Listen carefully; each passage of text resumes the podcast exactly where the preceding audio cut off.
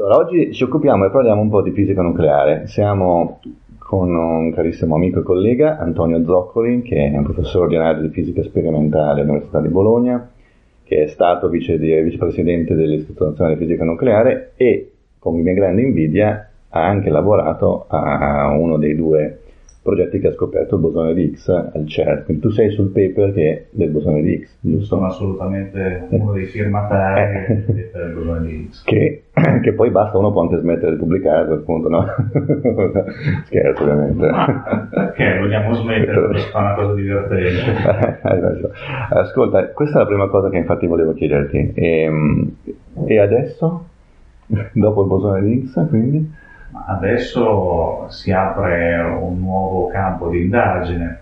Come sempre, quando uno fa una scoperta è un punto di arrivo di un lungo cammino che è stato intrapreso anni prima, nella fattispecie 50 anni ci sono voluti eh.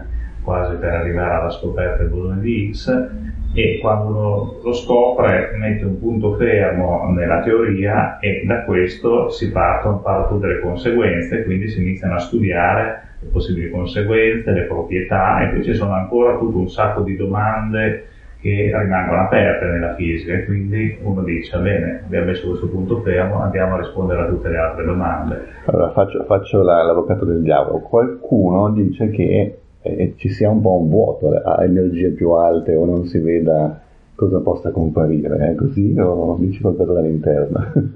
Ah, come in, come sempre succede nella, nel campo della scienza, qualcuno dice una cosa, qualcuno dice l'opposto e qualcun altro dice ancora una terza cosa.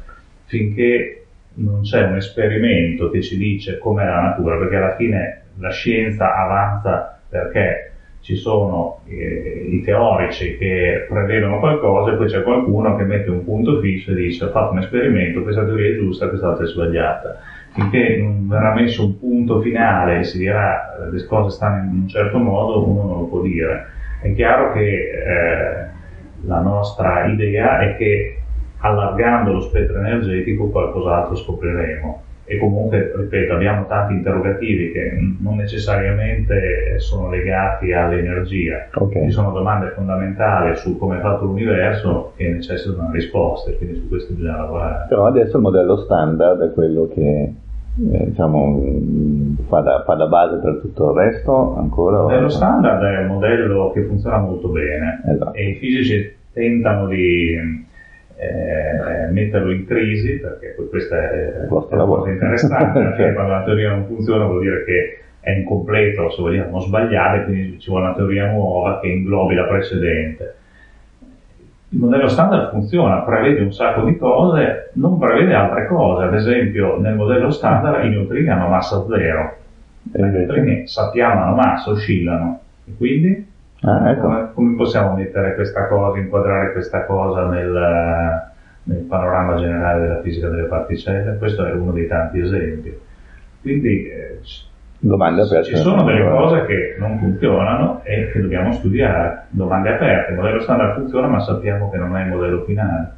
Ah, interessante. E quindi la, delle stringhe a questo punto allora cosa ci dice? Cioè, qual è la... come Le si stringhe va? è una teoria estremamente elegante perché, diciamo, proprio per banalizzarla, dice sostanzialmente che invece che immaginarci una particella come una pallina, ce la immaginiamo come una specie di corda, okay. una piccola corda che oscilla e a seconda dei modi di oscillazione della corda assume delle proprietà diverse. Quindi è veramente un modo diverso di concepire eh, la realtà, insomma, la fisica delle particelle e potrebbe spiegare tante cose. Uno dei problemi che ha la teoria delle stringhe attualmente è il potere predittivo il modello standard prevede delle cose. delle cose, dei numeri, delle misure e ci prende. La teoria delle stringhe non ha un potere predittivo eh, molto alto, per cui è difficile verificare sperimentalmente. La teoria è molto elegante, ma finché non potremo verificare sperimentalmente la sua certo. validità, eh, rimane una teoria elegante come tante altre e non sapremo mai se è giusto o sbagliato. Quindi è un po' come se fossimo ancora di fronte a un so, modello tolemaico e un modello copernicano, ma non abbiamo lo strumento, il telescopio sufficiente a dirci com'è, e sono due teorie matematicamente valide per quanto sia ai tempi, ma con eh, diversa aderenza alla realtà, può aver senso? Sì. È una cosa più o meno in questi termini, poi ovviamente è un po' più complicata. Ma questo, scusa, magari adesso esco un pochino dal seminato, ma ehm, questo si, si, interfaccia, o perlomeno si affonda la sua radice nel, in qual è la fiducia che tu dai alla matematica come, come modello di descrizione del mondo. In qualche modo se tu assumi che due teorie matematiche possano entrambe descrivere la realtà, dando magari previsioni diverse, ma che tu in questo momento non puoi prevedere, non puoi verificare, scusa, la matematica intrinsecamente non può guidarti oltre un certo orizzonte o no? Non so. Eh. Mm, ma allora non la considererei in questi termini. Ok, infatti. Allora, secondo me non ha senso di dire a fiducia o non fiducia nella matematica. La matematica è un linguaggio che usiamo, okay. quindi il linguaggio universale. Quello che conta è il modello. Io costruisco attraverso la matematica, che è il linguaggio, un testo, un libro, che mi descrive la realtà. E il libro è la storia che racconto, che di, può essere diversa, e quindi devo capire qual è la storia vera, come se facessi l'archeologo. Scopro una civiltà del passato e devo capire come questa funzionava. Ho due archeologi, uno dice secondo me era una civiltà rurale, un altro dice secondo me era una civiltà di cacciatori sono due teorie basate su un linguaggio comune che è quello dell'archeologia che possono, o della storia se vogliamo, che possono funzionare finché qualcuno non va a fare uno scavo e scopre che quella era una civiltà rurale e coltivavano invece di cacciare. È più o meno la stessa cosa. Eh, però c'è qualcosa di più perché alla fine comunque il, il linguaggio con cui tu scrivi questo libro, quello della matematica, tu assumi che effettivamente sia in grado di descrivere la realtà in maniera completa e hai secoli di storia che lo giustificano, non voglio dire che non sia così, però ti è mai venuto il dubbio di quanto possa effettivamente eh, essere in grado di descrivere Ma, i, i limiti della frontiera della conoscenza a cui siamo arrivati? Cioè. Se devo essere sincero, eh è uno dei pochi dubbi che non mi ero ecco, contributo a formarmi adesso mi potrebbe essere una cosa su cui pensare. Ma non ho mai messo in dubbio il valore della matematica. Ho sempre pensato che se la matematica attuale non era in grado di descrivere qualcosa ci sarebbero stati sviluppi di matematica di ordine superiore che sarebbero stati in grado di farlo. È quello che ha vissuto Einstein quando ha sviluppato la teoria della relatività generale e lui non aveva gli strumenti certo. matematici, non aveva le competenze, è venuto in Italia dagli esperti mondiali che c'erano in quel momento, Levi Civita e via dicendo, e con loro ha sviluppato gli strumenti o ha messo a punto gli strumenti che gli mancavano per la teoria della relatività generale. Quindi io penso sono fiducioso che la matematica sia in grado di sviluppare gli strumenti che ci servono. Quello che ci, invece è importante è avere un modello che funzioni e il modello è difficile da sviluppare. L'ultimissima obiezione, poi lasciamo la matematica, ma essendo comunque un linguaggio di creazione umana, alla fine la sua potenza dipende da quanto il tuo cervello possa riuscire a costruirla e a codificarla. Hai mai pensato che ci sia un limite a questo punto biologico alla conoscenza che puoi raggiungere? Ma eh, ovviamente sì. Questo è vero sia per la matematica che per la parte modellistica, certo. perché noi quando facciamo un modello cerchiamo di fare un modello della realtà sugli schemi che noi vediamo nella vita di tutti i giorni, quindi è difficile estrapolare un modello che è al di fuori di, di quello che noi vediamo o pensiamo ogni giorno. Secondo me però eh, c'è da considerare una cosa, ed è il modo in cui evolve la civiltà. Mm. Allora, noi siamo partiti, diciamo, cent'anni fa, in cui si raccontava, si studiava la matematica da zero sì. e si arrivava fino a un certo punto. Lo stesso vale per l'informatica, faccio un esempio dei certo. computer. Nessuno sapeva cos'era un computer, io ho iniziato a studiare, mi hanno insegnato i linguaggi basic, poi il Fortran, poi il C, poi il C++, e ho iniziato a usare i computer in un certo modo Ora, se voi guardate come adesso i ragazzi, diciamo, i nativi digitale. dell'era digitale usano i computer, è in maniera molto più efficiente e guardando da un punto di vista diverso da come la guardo io. Allora, secondo me, la stessa cosa succederà nello sviluppo della scienza. Quando uno nasce in un'era in cui di scienza avanzata, poi automaticamente inizierà a guardare la scienza da un punto di vista diverso rispetto a quello in cui l'abbiamo guardata noi. E quindi secondo me questo aiuterà l'evoluzione della scienza nei prossimi anni.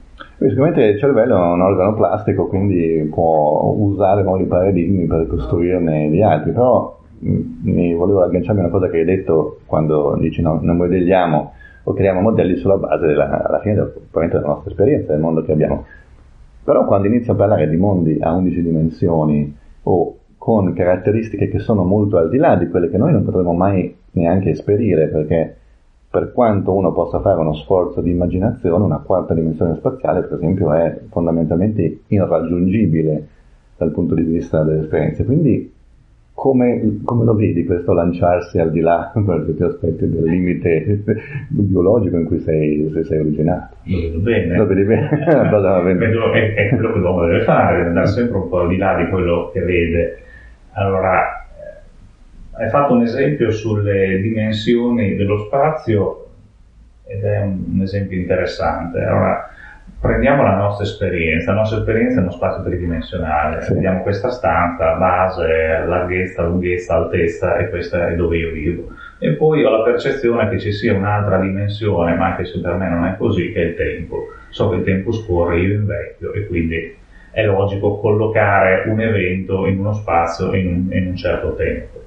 Ora, quello che Einstein fa quando enuncia la teoria della, della relatività ristretta e poi quella della relatività generale è dire che queste grandezze sono mischiate tra loro. Lo spazio cambia col tempo, il tempo cambia con lo spazio, se cambia il sistema di riferimento il tempo cambia e anche le coordinate spaziali cambiano, ma non come ci aspetteremo noi. Già questa è una cosa che non è assolutamente intuitiva. Se poi andiamo a studiare la teoria della relatività generale, è ancora una cosa ancora meno intuitiva. Einstein parte dalla, da un'osservazione banale. Perché due corpi di peso diverso cadono con la stessa accelerazione sulla superficie terrestre, visto che la massa è diversa?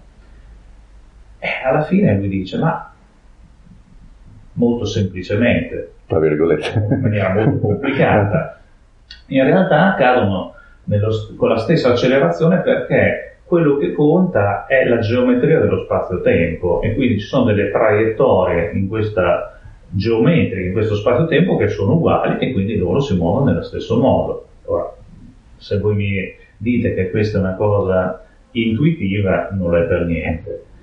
È molto affascinante, però estrapolare questa concezione dicendo ma chi ci ha detto che le dimensioni spaziali, ad esempio, sono tre? Potrebbe esserci una quarta, solo che i miei sensi non mi permettono di percepirla, però ci potrebbe essere se avessi una strumentazione di nuova generazione, magari la quarta dimensione spaziale riesco a vederla, riesco a, riesco a misurarla, non a vederla. O eh, una seconda dimensione temporale. Allora, siamo nel mondo della speculazione. speculazione. Certo. Allora, supponiamo che ci sia una seconda dimensione temporale e che io sia un organismo che per un qualche motivo riesco a percepire, a muovermi sulla seconda dimensione temporale. Ora, potrei vedere quello che succede sulla prima dimensione certo. temporale, quindi potrei vedere avanti e indietro nel tempo quello che succede, potrei prevedere quello che succederà più avanti, chi lo sa. Magari Questo eh. può spiegare altri fenomeni che si incontrano nella, nella natura e sono inspiegabili.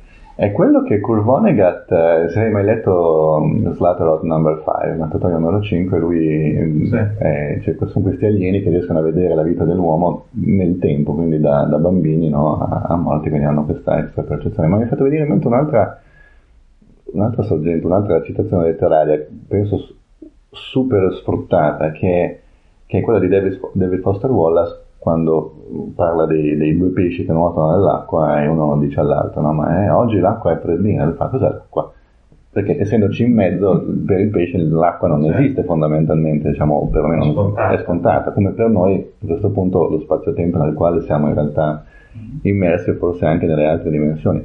Ma uh, queste sono speculazioni ovviamente divertenti e, e interessanti, ma quanto aiutano poi nella fisica, nella, nella, nel lavoro del fisico? Cioè, ti lasci andare la fantasia in questo senso come parte creativa? Beh, o...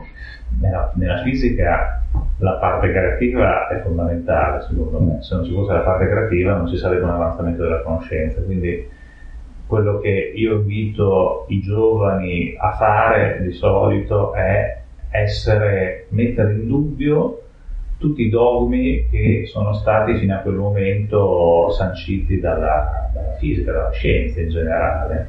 Come diceva, credo fosse Salvador Allende, un giovane ha il dovere di essere rivoluzionario e quindi eh, deve mettere in discussione tutto, deve contestare, deve dire che è tutto sbagliato, perché dicendo che è tutto sbagliato alla fine può trovare quella cosa che era sbagliata e può trovare quel punto di vista nuovo che permette alla scienza di avanzare. Ok, però a questo punto domanda provocatoria.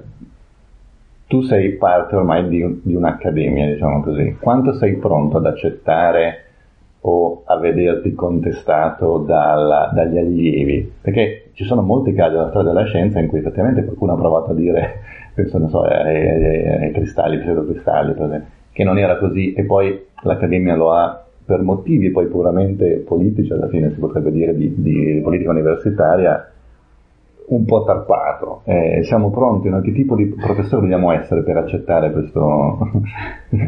Ma guarda, fa parte della natura umana eh, cercare di resistere ai cambiamenti eh, certo. e quindi eh, è, è, è, abbastanza normale che quando uno ti dice guarda devi cambiare, uno dice no come? Va bene così. così bene fino adesso, perché devo cambiare? Ma poi penso che la scienza sia una parte di scienziati siano abbastanza maturi per comprendere se qualcuno dice qualcosa di veramente innovativo e che poi dà una cosa giusta. Magari ci vuole un po' di tempo per certo. maturare, magari una generazione di scienziati deve passare ed arrivare alla successiva che ha una mente un po' più aperta. Però il tempo di solito è un signore che queste cose aiuta a mettere, aiuta a, mettere a posto e quindi magari uno non ottiene il suo riconoscimento subito ma lo ottiene dopo un po'.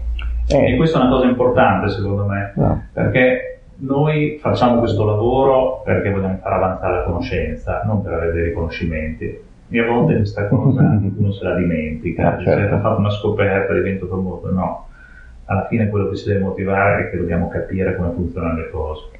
Ma mm, dirti, è vero quando, quando dici passare una generazione, e sicuramente il tempo aiuta, ha sempre aiutato la, la verità scientifica a emergere ma anche una società come la nostra che sta andando verso un consumo di informazione che si muove su dinamiche temporali rapidissime, che sono incomparabili con quelle di cent'anni fa. Oggi le cose devono essere vere subito o farsi subito.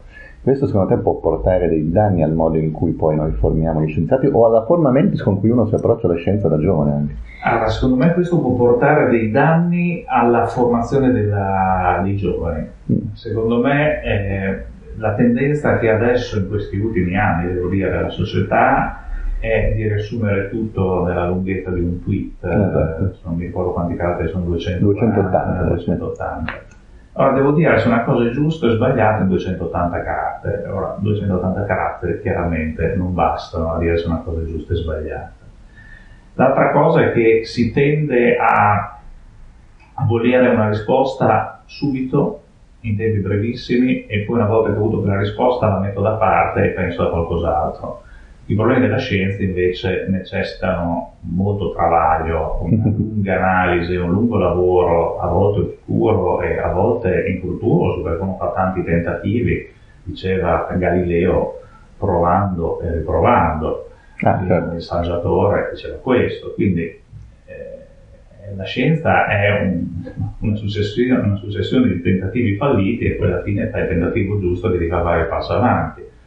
Allora, se uno si abitua invece a, a riassumere tutto in tempo breve e a non eh, fermarsi a riflettere sulle cose, questo porterà a una superficialità nel, anche nell'approccio mentale dei giovani e questo potrebbe anche influenzare le future classi di scienziati. Comunque sicuramente, secondo me, influenza, posso dire, certo. tornando al discorso precedente, in negativo, ma forse sono io che sono conservativo la prossima generazione di guarda che figata che abbiamo fatto nella nostra società. Quindi dal mio punto di vista stiamo perdendo qualcosa eh, con questo nuovo modo di affrontare le cose, ma magari mi sbaglio.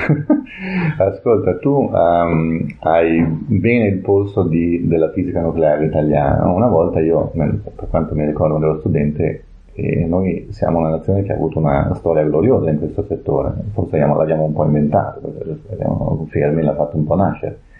Come siamo messi adesso? Come, dopo il no nucleare, il referendum, quanto abbiamo sofferto in termini di know-how, di expertise dei nostri fisici nucleari? Allora,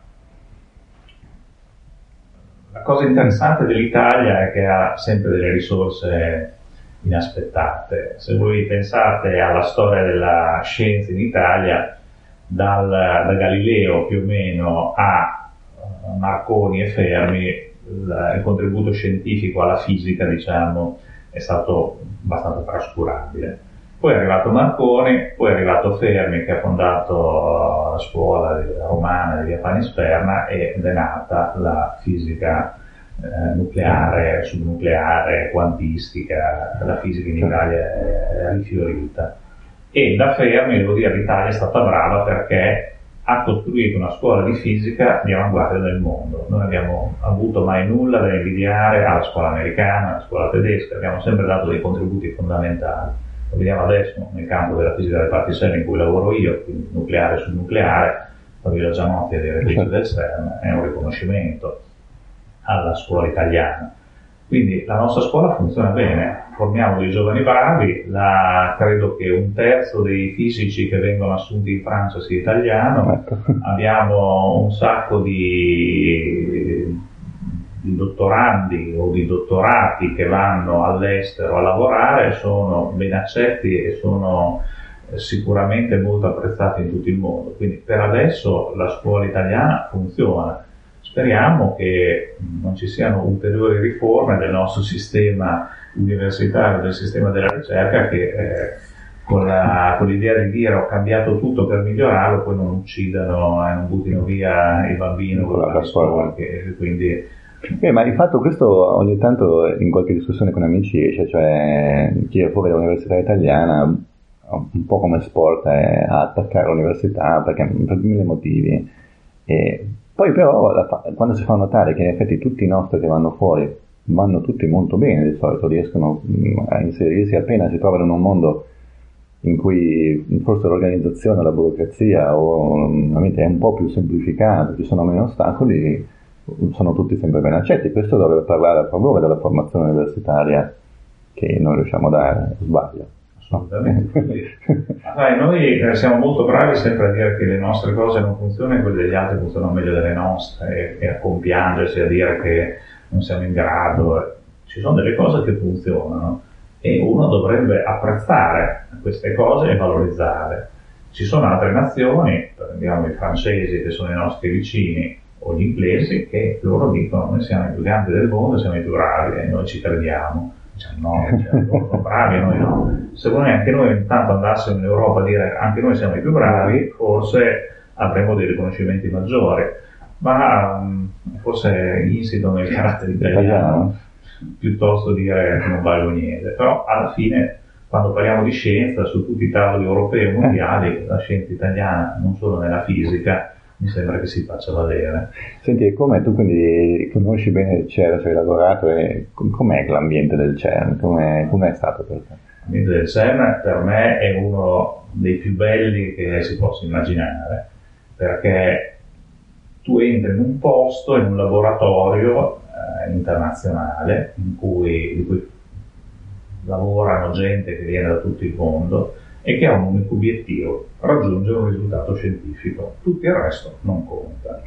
Quindi non conta se vieni dal Pakistan, dalla Russia, dalla Cina, dagli Stati Uniti, dall'India, non conta la provenienza geografica, non conta se sei di destra, di sinistra, di centro, qualunque orientamento politico non ha importanza, poi magari quando uno va al bar parla di politica, ah, però certo. non è quello che, eh, da... influenza le decisioni o il progresso della tua attività, non conta la tua religione, quindi è un mondo veramente uno dei pochi posti al mondo che è globalizzato, hai di tutto, hai tutte le culture, è molto interessante, vai alla cantina del Stern dove si mangia e puoi trovare a fianco un pakistano, un cinese, un indiano, come ti puoi trovare a fianco un premio Nobel, un professore, un dottorando, e si mette lì a fianco, si mangia e poi magari si parla, si discute, si discute di tutto, quindi è un mondo, eh, è un posto veramente vivo da un punto di vista intellettuale e culturale.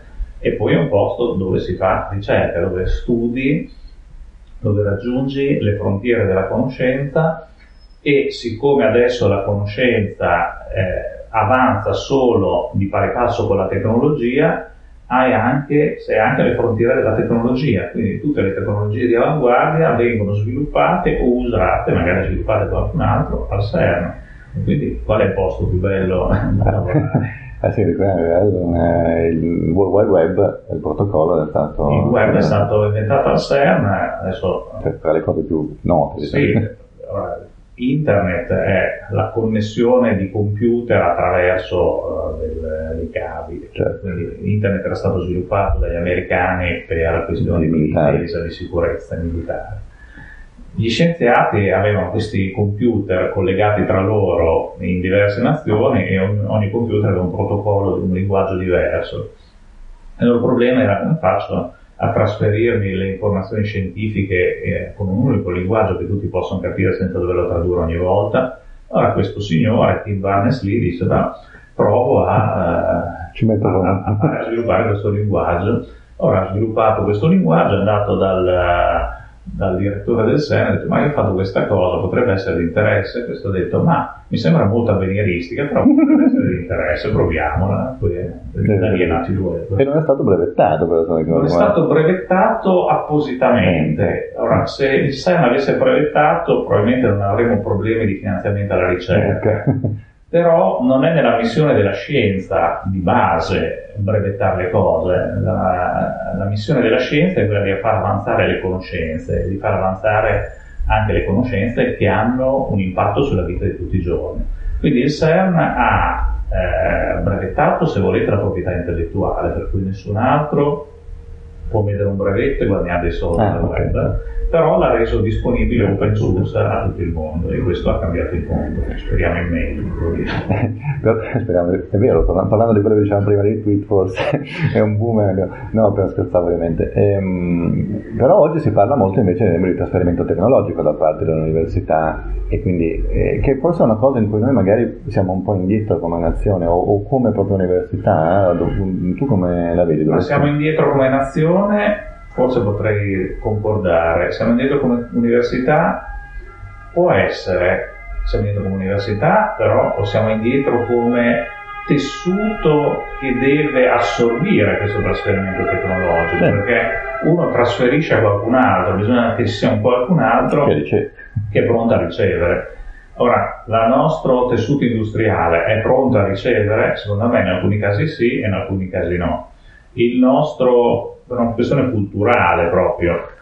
Noi abbiamo piccole e medie imprese, di solito la piccola e media impresa è gestita da una persona che l'ha fondata vent'anni fa, trent'anni certo. fa, basandosi sulle conoscenze che aveva in quel momento. Non necessariamente questa persona è pronta a eh, abdicare, dire quello che ho fatto io fino certo. adesso non vale più e quindi usiamo una nuova tecnologia. E quindi forse ci vuole la, la generazione successiva per fare questo. Però e penso... quindi questi sono meno ricettivi a un trasferimento tecnologico. No, questo ci può stare, però se pensi a, a un posto come Stanford e la Silicon Valley, cioè quando sono nati, alla fine l'università ha fatto tanto perché la Silicon Valley tutto sommato nascesse, cioè chi usciva da lì poi trovava un ambiente fertile per mettersi in prova. noi abbiamo l'ambiente fertile. La mia domanda eh. è, c'è un ambiente fertile? Io dico, l'università no. non fa sicuramente abbastanza, potrebbe fare di più. Gli enti di ricerca non fanno abbastanza, potrebbero fare di più, sono abbastanza chiusi e autoreferenziati, anche se non è vero in tutti i campi. Ma il terreno fertile c'è, perché per avere un terreno fertile bisogna che ci siano le condizioni per fertilizzare questo terreno, quindi ci devono essere capitali, società, le industrie, capitali e anche un tessuto nazionale, le leggi, la burocrazia, ah, certo. eccetera, che permettano poi di sfruttare queste cose. Quindi se un giovane che ha un'idea brillante e fonda una start-up, eh, nella Silicon Valley o la fonda in Italia è la stessa cosa, posto che l'Università di Stanford o il Politecnico di Milano, per citare il più importante la più importante università che fa il trasferimento tecnologico in Italia, gli abbia fornito l'idea giusta. Funziona allo stesso modo? eh, questa è la domanda, quindi occorre che le università si aprono e lavorare sul trasferimento tecnologico, ma bisogna lavorare anche sul tessuto, secondo me. No, quello è essenziale. Diciamo che forse quella non è la nostra parte per certi aspetti. Noi dobbiamo lavorare eh. dalla nostra parte per fare il trasferimento tecnologico, questo non c'è dubbio, è una missione che hanno, che devono avere, secondo me, tutti gli enti di ricerca e tutte le università. E poi però bisogna che qualcun altro faccia la parte, la sua parte di, di business, diciamo. Esatto. Ascolta, invece di, quindi dicevi adesso che le frontiere, eh, le ultime cose che vedi, eh, sono quelle che possono essere ad alte energie o a super alte energie e di qualcosa che è ancora un po' da vedere. E I tuoi colleghi che però eh, invece fanno forse più cosmologia o si occupano più di astrofisica, oggi sono impegnati in materie oscure, energie oscure. Tu come la vedi questa? Ma innanzitutto sulla materia oscura siamo impegnati anche noi al CERN, non sono solo i nostri colleghi. non volevo spoilerare dei segreti. No, no, per dire che è un, è un problema che riguarda eh, la cosmologia, come è fatto l'universo, ma che si può studiare in tanti modi diversi, in tanti approcci complementari. Io vedo che ci sono degli interrogativi fondamentali che ci fanno capire quanto poco sappiamo dell'universo, non sappiamo di cosa è fatto l'universo, la teoria attuale ci dice che c'è un 70% di energia oscura, un 25% di materia oscura e un 5% di materia ordinaria di cui siamo fatti noi. Quindi noi conosciamo il 5% dell'universo, che è una cosa impressionante. Eh, non ti destabilizza un po' questo? Cioè, alla fine dici... Eh, boh. No, quando ci pensi, guarda che figata. Ah, sì, certo. Pensavo però... sapere tutto e non so niente. niente. Interessante. E comunque questo dà anche un un grosso stimolo ai giovani, c'è un sacco di lavoro da fare, venite a fare gli scienziati perché abbiamo un sacco da imparare.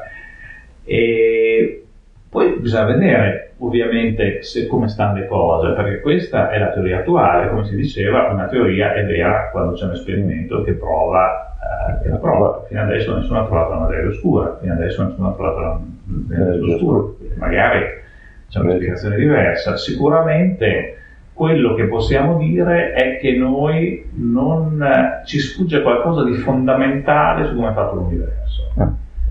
Magari è materia oscura energia oscura, magari qualcosa di diverso, proprio una conformazione dell'universo che è diversa da quella che noi pensiamo, perché appunto abbiamo un modello che è basato sull'esperienza nostra, certo. mentale, ma può darsi che sia una, una spiegazione fatta da un punto di vista diverso, queste cose si capiscano e non sia necessaria materia oscura energia oscura. Sicuramente ci sfugge qualcosa di fondamentale, sicuramente non sappiamo perché l'universo è fatto di materia e non si trova l'antimateria, visto che quando io trasformo energia in materia, creo tanta materia e altrettanta antimateria, noi siamo fatti di materia, l'antimateria per adesso nell'universo nessuno l'ha trovata e si è andata a finire. Quindi ci sono eh, altri interrogativi fondamentali e sicuramente bisogna studiarli, bisogna studiarli come, come diceva Sir Arthur Conan Doyle, ah. eh, l'inventore di Sherlock Holmes, eh, questo è un, è un, grande giallo, un grande giallo poliziesco e per risolvere un giallo poliziesco uno esclude tutte le possibili spiegazioni, quando le escluse tutte quello che rimane per quanto improbabile è la verità. E quindi dei multiversi invece cosa si dice? Multiversi è un'altra teoria molto interessante che dice che in realtà eh, sono stati creati eh, tanti universi in parallelo e poi a seconda delle costanti universali fisiche che ognuno di questi universi eh, da cui era caratterizzato, alcuni universi sono morti, altri sono vissuti, certo. e in questo si è creata la vita. Eh, anche qua la storia può essere vero, può non essere vero, può darsi che i buchi neri siano la porta per passare da un universo all'altro, oppure siano la porta per passare da un punto di questo universo a un altro punto dello stesso eh, universo. Eh, facciamo un universo piegato su se stesso. una domanda storica, se eh, potessi entrare in un buco nero e tornare un attimino indietro nel tempo, che momento della storia della scienza andresti a vedere? Cosa saresti curioso di vedere? Ma non ho mai capito come ha fatto a capire questo. Oh, vorrei vedere quel momento in cui è successo questa... C'è una cosa che ti ha affascinato, guidato? Ma la cosa più affascinante della fisica, secondo me, che è successa è stata la rivoluzione all'inizio del Novecento con eh, lo sviluppo della teoria della relatività e la nascita della meccanica quantistica. Quelli erano dei tempi epici in cui si trovava in poche persone e eh, si, si discutevano le cose fondamentali della natura e si cambiava il corso della, della storia della scienza. Ecco, mi sarebbe piaciuto essere lì, ma essere uno di quelli eh, siamo di loro. che la storia, perché guardarlo da fuori non dà molta soddisfazione, non è interessante. partecipare direttamente. So, al convegno di Solve ah, giusto, è vero. E, parlare con le altre persone e discutere fatta la natura, come, come, funziona la meccanica quantistica. Non avresti voluto essere a Roma a mettere la, usare la fontana per rallentare i, neutroni. Ma era Roma in quell'epoca. Eh, era, sì, erano tempi un po' particolari, hai ragione. Un tempo storico un po' problematico. Ascolta, ti, ti, rubo ancora pochi minuti invece, ma mm, e invece se parliamo di scuole superiori, quindi e il modo in cui noi insegniamo la fisica, tu hai gli studenti che arrivano quindi dalla loro formazione liceale. E com'è? Io mi ricordo di aver fatto delle ottime lezioni di fisica, avevo una buona eh, insegnante di fisica, me l'ha fatta molto piacere, ma eh, la fisica ha fatto molti passi avanti, eh, dobbiamo, dovremmo pensare di farne di più, tu pensi sia necessario fare più scienza quantitativa alle scuole superiori? È giusto come adesso? Ne faresti meno addirittura? Ma meno no. Ma secondo me la scuola superiore per adesso sta ancora formando dei ragazzi bravi. Chiaramente si potrebbero modificare le cose. Secondo me si dovrebbe avere una, un insegnamento della scienza un po' più profondo, diciamo, okay. uh, creare più basi, creare si, si, sta tendendo ad andare verso un, uh, un approccio anglosassone nella nostra scuola, quindi a insegnare più che a ragionare, a insegnare le leggi, a insegnare okay. le regole, come funzionano le cose. E secondo me io sono un sostenitore del nostro approccio invece, che è quello di spiegare le cose, spiegare come funzionano e poi dopo specializzarsi. Okay. E quindi spiegare più a ragionare alle persone, ai ragazzi.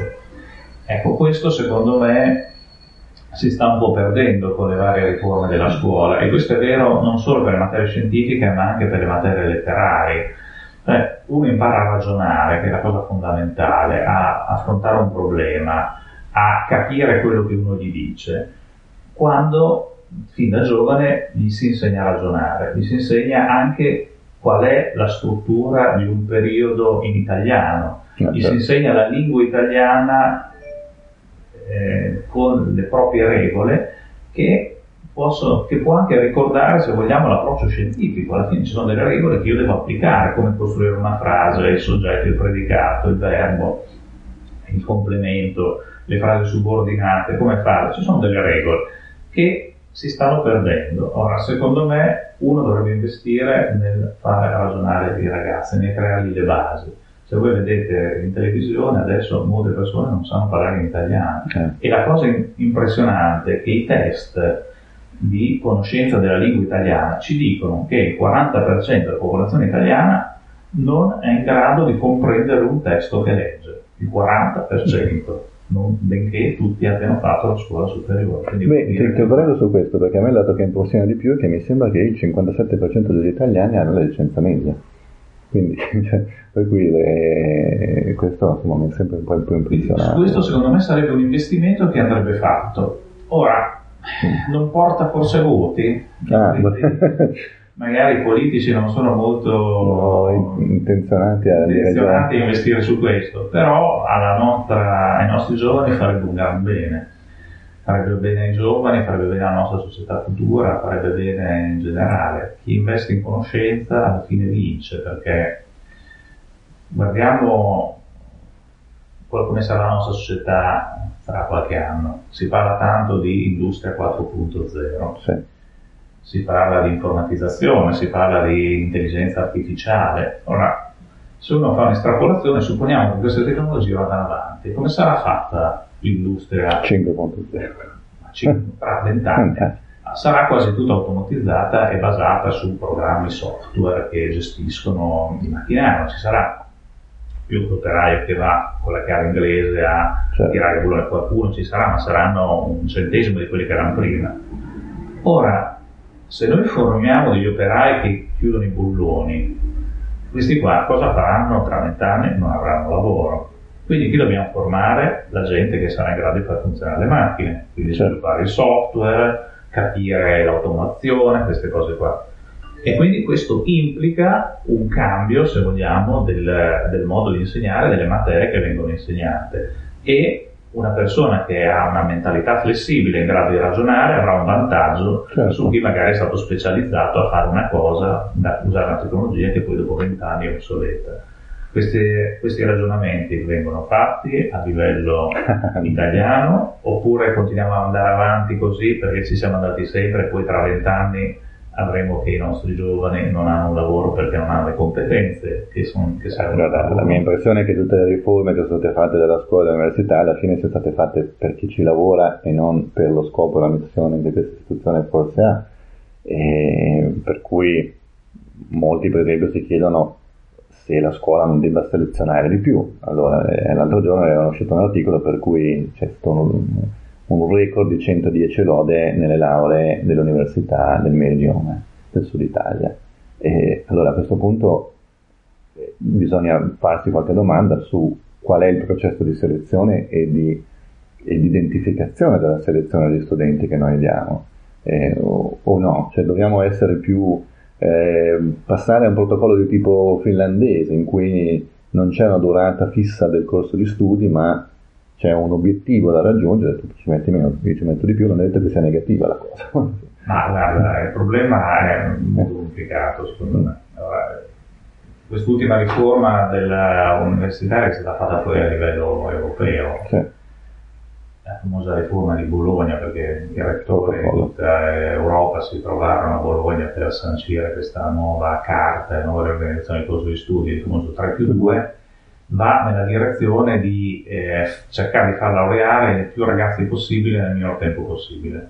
Non necessariamente questa è la strategia giusta. Può essere una strategia che aiuta a portare una grande, a fare, fare un, un, salto di qualità a una, grossa, fetta, grossa fetta della popolazione, ma forse uccide le eccellenze e quindi forse andrebbero previsti dei percorsi per le persone eccellenti bisogna capire che cosa vogliamo. Sicuramente dobbiamo cercare di mantenere le eccellenze che abbiamo e, e, e di non appiattirci verso il basso. Poi quale sia la, la ricetta giusta è difficile da, da scoprire. Da capire.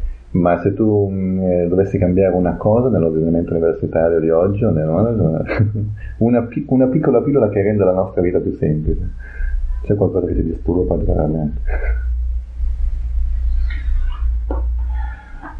Ma non è una domanda semplice. no, diciamo che secondo me le università andrebbero valutate in maniera seria mm.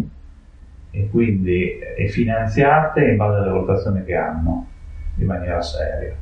E quindi non conta eh, quanto l'università ha fama e storica, ma conta come funziona. Quindi avere un modo serio di valutare sia la parte di didattica che la parte di ricerca e in base a questa dare il finanziamento all'università. Questo imporrebbe all'università di autoriformarsi dove non funziona o di chiudere l'università che non funziona. Ma tu separeresti le carriere ricerca, ricerca e didattica, per esempio? Ma no, perché se no diventa l'università diventa un liceo. Cioè, noi, la differenza tra un insegnante del liceo e un insegnante dell'università è che l'insegnante dell'università fa ricerca insegnante di liceo fa solo didattica. Quindi è fondamentale che eh, i docenti universitari facciano didattica e ricerca, perché poi il passo successivo per uno studente è quello di andare alla ricerca, non possono essere due mondi separati, quindi io assolutamente non li separerei. Però cercherei di, di stimolare l'università e di premiare le università che funzionano bene e magari anche di fare degli investimenti mirati in quelle che non funzionano per farle funzionare ah, certo. bene, ma uno deve avere una, non può trattare sempre tutte allo stesso modo. Se vogliamo fare emergere l'eccellenza, bisogna che le eccellenze vengano premiate, non che siccome siamo tutti italiani volevamo se bene certo. possiamo andare avanti tutti. Quindi questo secondo me aiuterebbe forse a, a cambiare un po' il, il, sistema universitario italiano, però poi ci sarebbero poi tante altre ah, cose certo, da lavorare. E invece uno studente che oggi si iscrive a fisica, quindi secondo te quali... Eh, la fisica delle particelle è molto specialistica ti porta eh, alla fine in un mondo principalmente fatto di accademia e ricerca. Quali, do, dove altro può andare? Voi avete un successo straordinario, so che avete messo un numero chiuso, quindi adesso molta gente sull'onda di Big Bang Theory, non so, eh, si iscrive a fisica, forse capendo che in effetti può dare molte possibilità, ma quali sono le strade? Ma le strade, allora innanzitutto i fisici hanno, sono molto richiesti perché sono persone che vengono formate per risolvere dei problemi. E tipicamente sono problemi che non trovi su un libro. Perché i problemi della fisica sono problemi eh, eh, alla frontiera della conoscenza e quindi uno ragiona e viene formato per, dato un problema, risolverlo. Ora questo, una volta che io ho creato un metodo, la mentalità che uno acquisisce studiando fisica la può applicare in qualsiasi campo quindi la posso applicare in medicina, in, nell'industria, nel, finanza. Eh, nella finanza, ovunque, infatti i fisici sono richiesti. Eh, mi è capitato mh, sei mesi fa di andare a un convegno su big data okay. E si discuteva come gestire i dati, come organizzarli, con quali computer, con quali algoritmi studiarli, quali era l'impatto sull'economia e un certo numero di aziende sono arrivate e parlavano dei fisici, oppure dicevano ah, io ho appena assunto dei fisici perché i fisici hanno una mentalità aperta e dato un problema mi trovano anche delle soluzioni che sono diverse da quelle che uno potrebbe immaginarsi e sono quelle che ci servono a fare il salto di qualità. Quindi un fisico in generale è richiesto, è bravo ovviamente, è richiesto in tutti i campi. Quello che conta quando uno fa fisica è che gli piace la fisica, okay. è la passione fondamentale. Poi è chiaro che quando fai fisica lo vuoi fare perché vuoi fare ricerca, vuoi confrontarti con eh, i problemi certo. più importanti, vuoi discutere con le persone più intelligenti, vuoi fare questa strada quindi puoi fare ricerca nella fisica della particella, nella fisica medica, nella fisica applicata, nella fisica dei materiali, ci sono tante branche della fisica in sviluppo adesso, fisica dell'atmosfera. Certo tante branche di sviluppo che danno sbocchi e che si stanno sviluppando, quindi non vedo problemi. L'importante è che a un ragazzo piaccia la fisica, quindi il lavoro lo troverà. Quindi è una carriera assicurata. Bene, Antonio, ti ringrazio un sacco del tempo che ci hai dedicato. E appena... Ah, l'ultima cosa, noi chiediamo sempre ai nostri ospiti ehm, di uh, dirci una qual è la loro città preferita perché se la tua intervista viene messa anche su YouTube le immagini che passeranno di sfondo saranno una visuale aerea della città di tua scelta che accompagnerà quindi questa discussione. Quindi hai una città favorita nel mondo? Nel mondo... Affettiva, legata per motivi mm, di qualunque tipo, affettivi, architettonici, scientifici. Beh, mettiamoci Parigi. Dai. Parigi, va benissimo, è una scelta sempre perfetta. Grazie ancora Antonio, un saluto.